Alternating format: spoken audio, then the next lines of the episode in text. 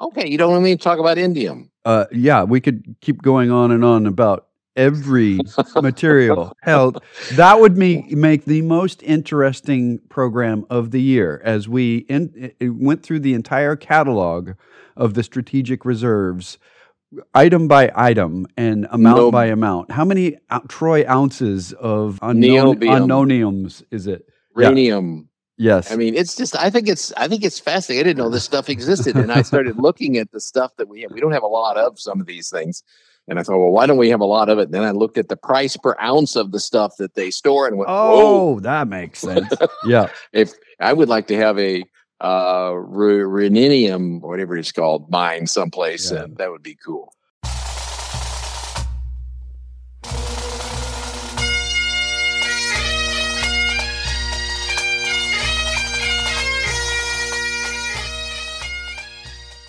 Once more under the breach, dear friends.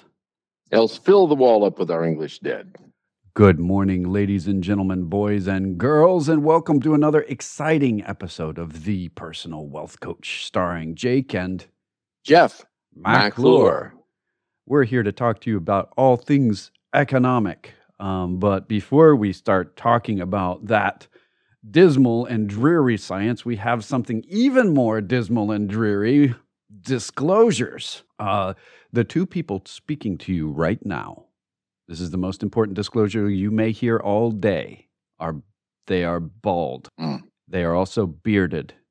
Mm. If this causes triggering in you for some reason, you are invited to please switch to a different station or, Or turn off consult- the podcast. Or consult with a qualified counselor. Yes, immediately. Uh, a second set of disclosures, uh, although these are uh, on a scale of uh, impact to you, probably not as important as the others. Um, the uh, the program you're listening to is the Personal Wealth Coach. Uh, the name Personal Wealth Coach or the Personal Wealth Coach is also the name of an investment advisory firm registered with the Securities and Exchange Commission to give fiduciary investment advice. Just because it's registered and it's sort of the same people talking on here that do the firm and back and forth doesn't mean, number one, that the SEC thinks that we're any better than anybody else.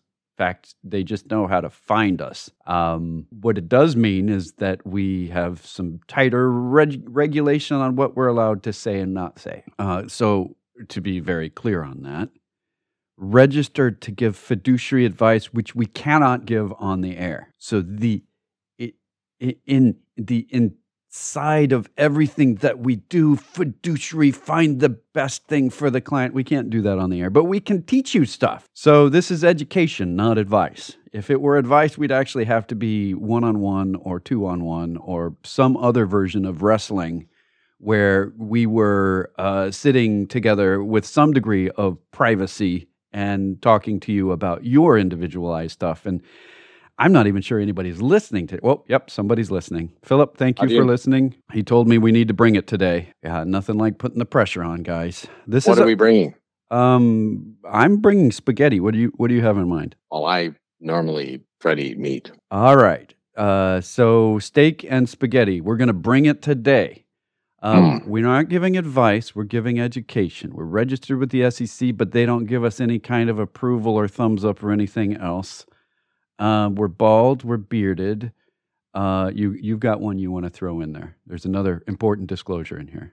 Well, the information we provide on this educational radio program has been obtained from sources we deem to be reliable, but we make no warranty or guarantee as to the accuracy or completeness of said information. or unsaid information for that matter, because unsaid Oh, oh, information I we will- give full guarantee will- and warranty that it is incomplete.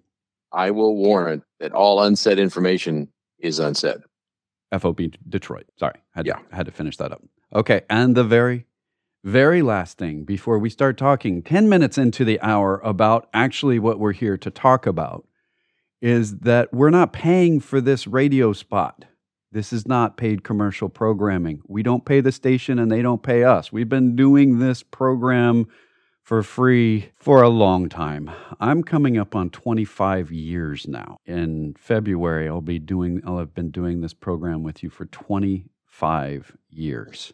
And I think I did it for a year before you came on board. Yeah. So it'd be, yeah, I think it's around 26 years we've been doing this. So that's a long time to not get paid for Saturday mornings. So uh, that's all right. We're, we're okay with that. I'm just, is is the equivalent of humble bragging in that we're saying we're martyrs, but uh, we're fine. We're fine. I guarantee, I I assure you.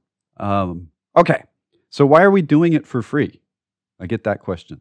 Because there's nothing out there that helps people understand what's going on. If you read the Wall Street Journal, most of what you read, you don't know what it means. So, this is kind of our give back. We do get some clients out of this, and the studio advertises for us, and we advertise for or, or advertises for this radio program, and we pay money to advertise for the radio program as well. So, Senator, there is no quid pro quo or any other Latin word, especially not um, bad ones. Right. Right. I want to give a brief overview of the many topics that we may hit on today because they're new. Uh, the retirement package in the omnibus spending bill that's being referred to as Secure 2.0 about retirement ages and when required distributions occur and all kinds of other stuff, but more specifically, opening a window into the brains of Congress.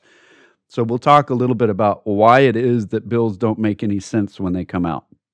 Um, we, I mean, massive changes there. We have uh, what is apparently a, a, a recession going on in uh, in Europe, China opening up on COVID and the illnesses going stratospheric, but also the exports picking up and the manufacturing picking up in China. All of these things are important. Uh, we're also going to be talking about the likelihood of recession and what that means and how we come up with this stuff. Where are we gathering this data that says whether or not we're going to have a recession? And how fundamentally inaccurate it is or isn't. So uh, we've got two questions. The first one I'm going to hand off to you. It is from Inquisitor John. Inquisitor John is our most faithful questioner. He questions us on everything. Um, and uh, his question, uh, first question this week is uh, he's got, as is tradition, a picture that he's taken of the paper Wall Street Journal, the analog Wall Street Journal has been digitized and emailed to us with a question about an article. Uh, the uh, question is Where and how are stockpiles maintained? And he's talking about a series of different.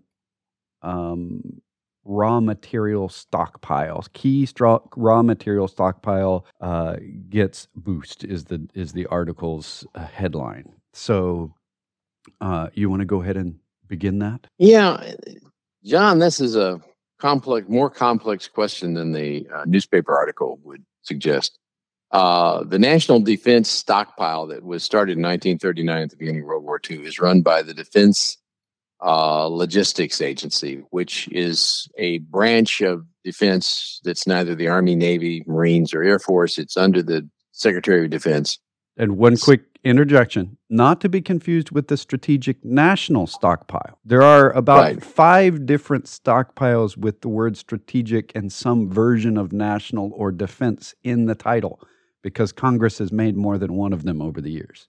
Okay, continue. But the one you're asking about, the National Defense Stockpile, uh, where is this stuff stored? Well, officially, according to the National Defense, uh, the I mean, the Defense, Lo- Defense the Logistics, Logistics Agency, which the National Defense Stockpile is part of, the National Defense Stockpile uh, actually has only 100 employees, but it has 17 official storage sites across the United States, and there's probably more. And the answer is lots of places. Uh, it's based in Fort Belvoir. How much of it is stored in Fort Belvoir is open question. That's where their administration offices is are. And I found several different references to the numbers of places that it's stored. It's stored in a lot of places, which is a really good idea. They don't store it all in one place. Um, you know, in the army, we used to say one one artillery round could take you all out, take out all of you if you cluster together. So people get would spread out for defense. And the the stockpile is spreading out. And by the way, the newspaper article suggests that they're buying up a bunch of stuff, and they are, but they're also selling a bunch of stuff at yeah. any given moment. Because There's, if the Congress or the Defense Department declares that they have excess, whatever, uh, they go into the market and sell it. And they are, in many cases, the largest supplier, in some cases, of um, rare and exotic materials used in electronics in the world some cases. When, when we've talked about the national budget and spending and so on, quite often we talk about revenue from uh, corporate tax income, uh, corporate income tax, and revenue from estate tax, and revenue from uh, personal income taxes, and revenue from other. The revenue from other, most of these stockpiles are net profitable to the US government in that they're buying up when things are traditionally low priced and selling them back to everyone else when they're really high priced. So there's there is a net benefit here. There are stockpiles under the Defense Logistics Agency, the Department of Health and Human Services, and the Commerce Department. There may be others as well.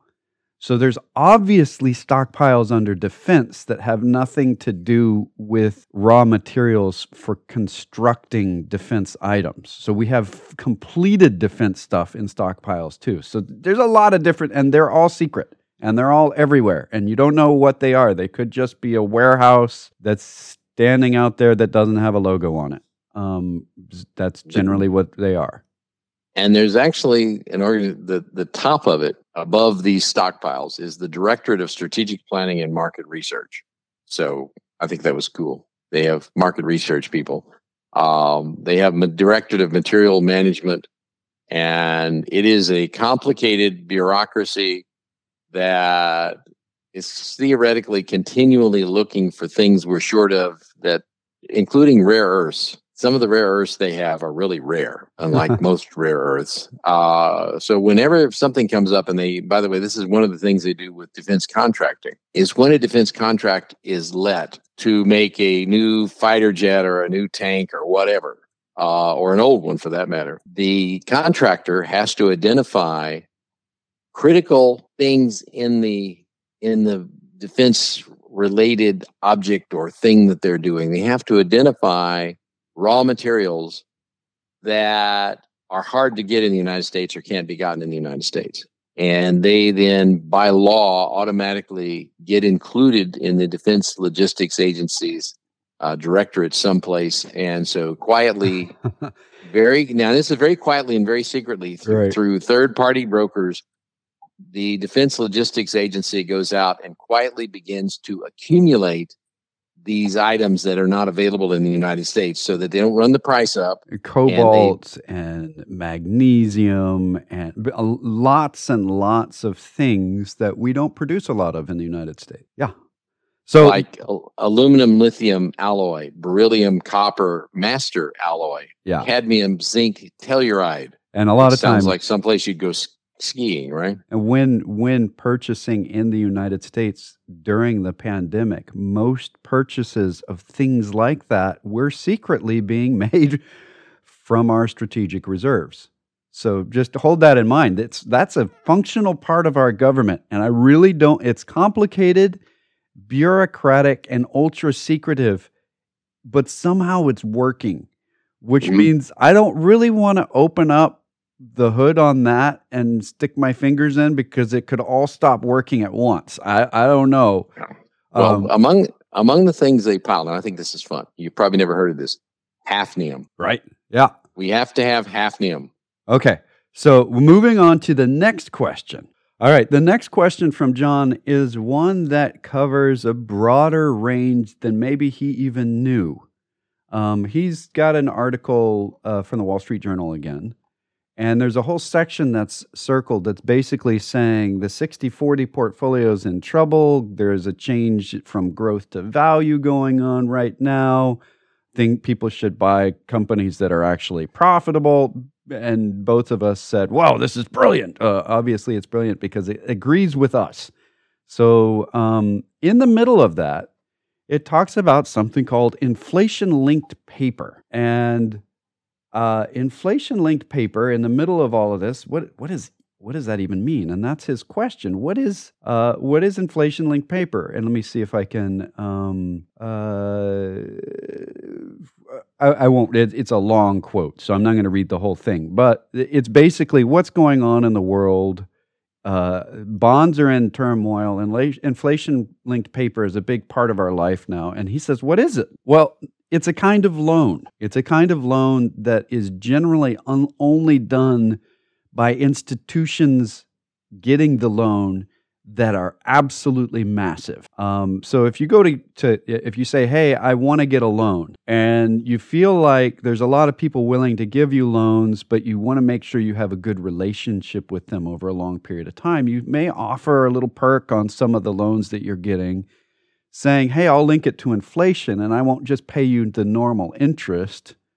We're going to put that interest rate and float it on this." Uh, algorithm that talks about inflation, whether it's the CPI or the core CPI. You make that decision when you're getting the loan. Well, that's an expensive way of doing a loan.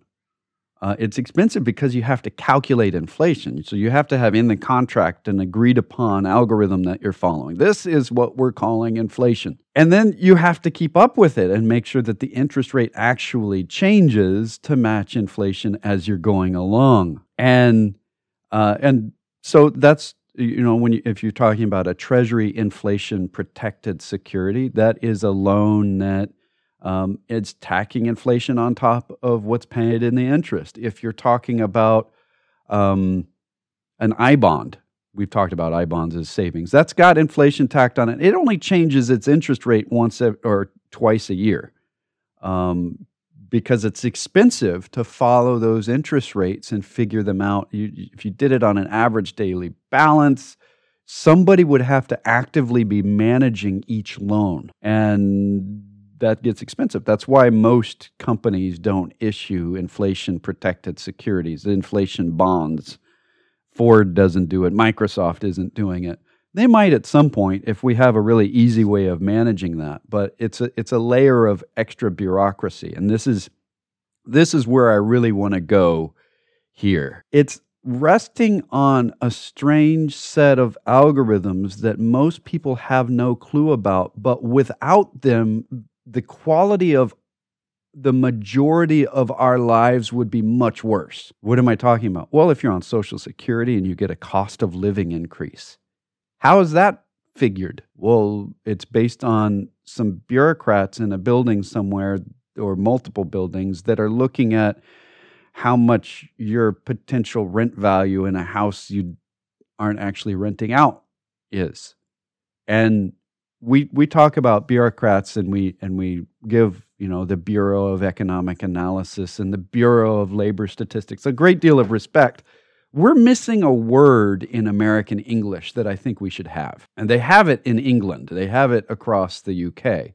It's called boffin. We have a bunch of boffins in these bureaucracies that are absolutely brilliant people. Maybe not in all aspects of things they could be brilliant about, but in a very, very focused area that most people don't understand at all. But without this relatively few number of people who are just sitting around making measurements all day long, the amount of money you make per month would be different.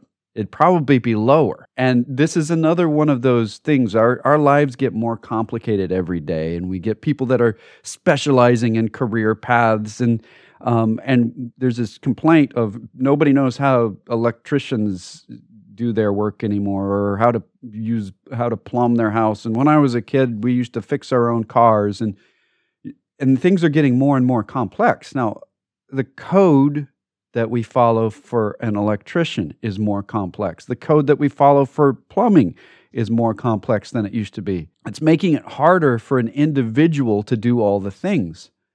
Think how hard it would be for an individual to figure out how much pay to increase based on inflation if you don't know what inflation is. Do you have to go and calculate that yourself?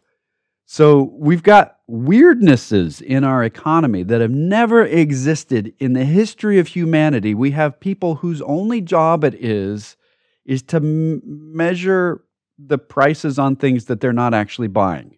And have no intention of buying. And some of the things that they're measuring prices on don't actually exist. Like, what is the rental value of a house that's not being rented? Um, we think it's this. Um, so this is worthwhile to think about at the beginning of the year that we have really weird it's it's almost like a priesthood of money that's not really measuring the money. I mean, it's not really worshiping the mother money. It's just spending a lot of time watching it or thinking about what it does.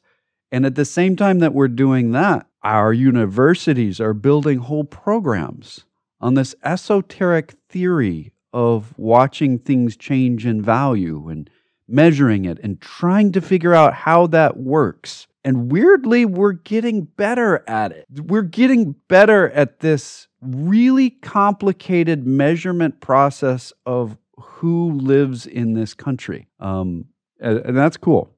I know I'm going on and on. Can I give one more thing here? Yeah, absolutely. Okay. It's good stuff. Read a really interesting article yesterday about the fact that we may very well actually have those self driving cars we've been promised, and it won't be from Tesla. There is an Israeli company that was actually spun off from Microsoft that is making tremendous strides in artificial intelligence driving.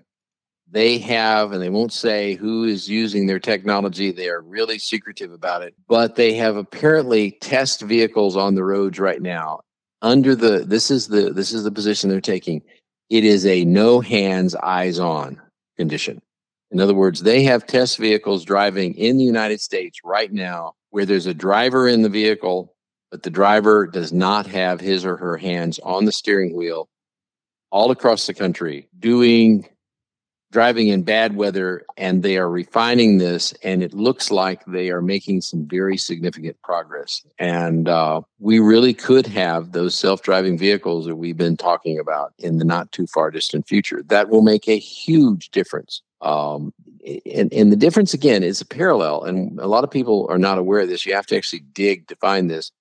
But it was in the 1920s that the United States made the transition from horsepower to internal combustion engine power. We started before the 1920s, but going into the 19 well, going into World War One, I, I will tell you there were a lot of military transport items moved around at the beginning or during the prior to 1920 that were pulled by horses. And they were kind of at the cutting edge of technology at that point, the, the militaries were. And in the 1920s is when we made the transition from horsepower to uh, gasoline engine power. And we're making a transition right now to electric power and artificial intelligence. And I think by the end of the decade, we will have seen such a tremendous technological boom in so many areas, in so many ways. And there'll be so much wealth accumulated um, that even if we have a recession in in 2023 or 24, it'll be so mild that it'll be a recession that's on the books but not in the pocketbooks. That is my opinion. The one thing that I can say that might throw that off is it's almost a sure thing that most of the rest of the world will be in recession in 2023. Yeah. And they buy a lot of stuff from us. And as a result, they won't be buying as much stuff from us. So that'll hurt us. I agree. And, and long long answer to a simple question. Yeah. So laying it out, it's pretty clear from the leading economic indicators. There's, there's another piece to the puzzle that I want to throw in here too. People spend differently when their house price is going up than when their house price is going down. Why is that? Because houses are not money. In case any of you are, are confused about this, houses are not money. It's really, really hard to buy groceries with your house. You can sell your house and buy groceries, uh, but your house will not buy groceries on its own. I mean, it's not money. But for some reason, this is part of the reason last year when we were talking about the boffins that we're worried about the rental value of a house that isn't being rented and why we consider that part of inflation. Because people tend to spend more when their house value goes up. They may not have more money in the bank, but when they feel like their house is worth more money, they spend more. So, what's happening in the housing market right now?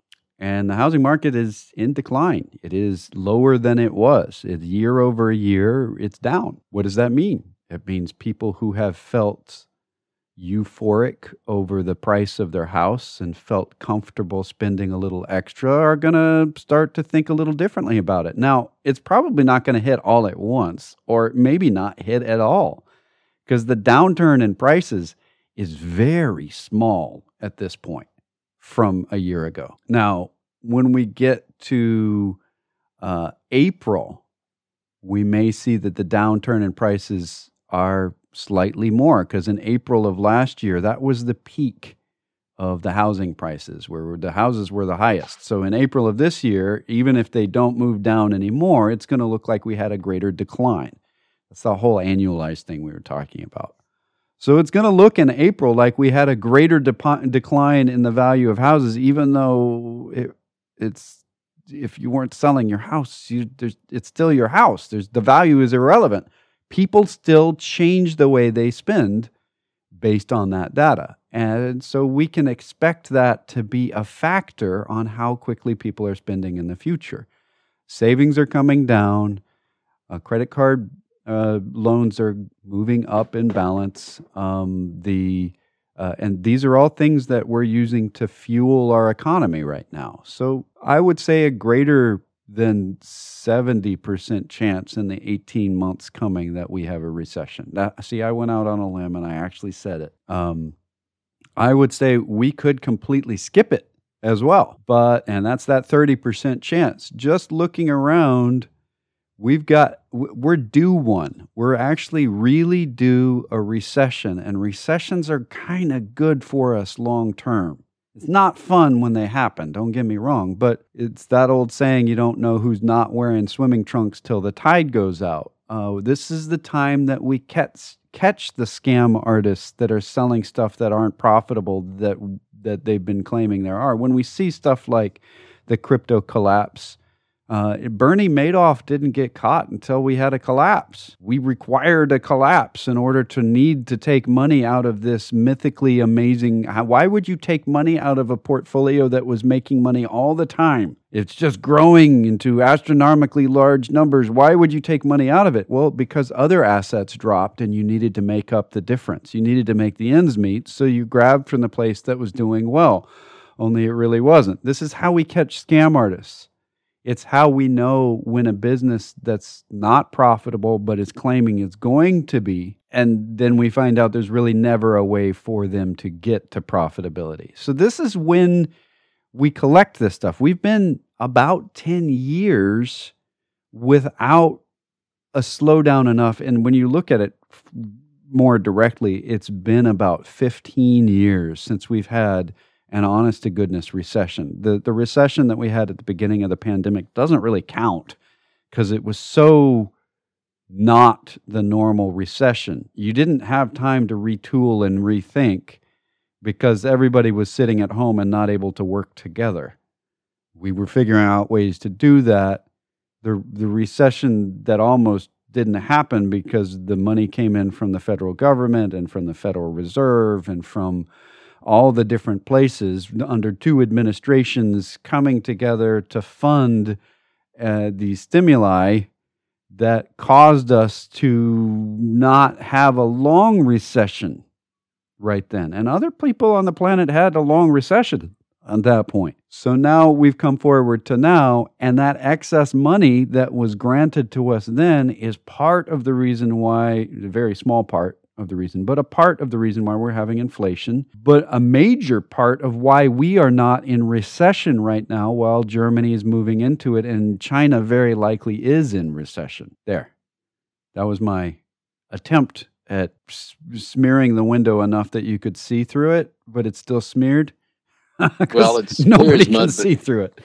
It's clear as mud, but it covers the ground. Yeah. We're almost out of time, but I want to say what would cause the extra spending to stop. Right if people saw deflation begin to take place, this is when people stop spending and yeah. they think it'll be, they, they'll save money by waiting to buy something, then the extra spending will stop. Right. And when we get back down to a level that feels uncomfortable when you look at the bank balance, and that's a behavioral question, nobody knows when that point will be.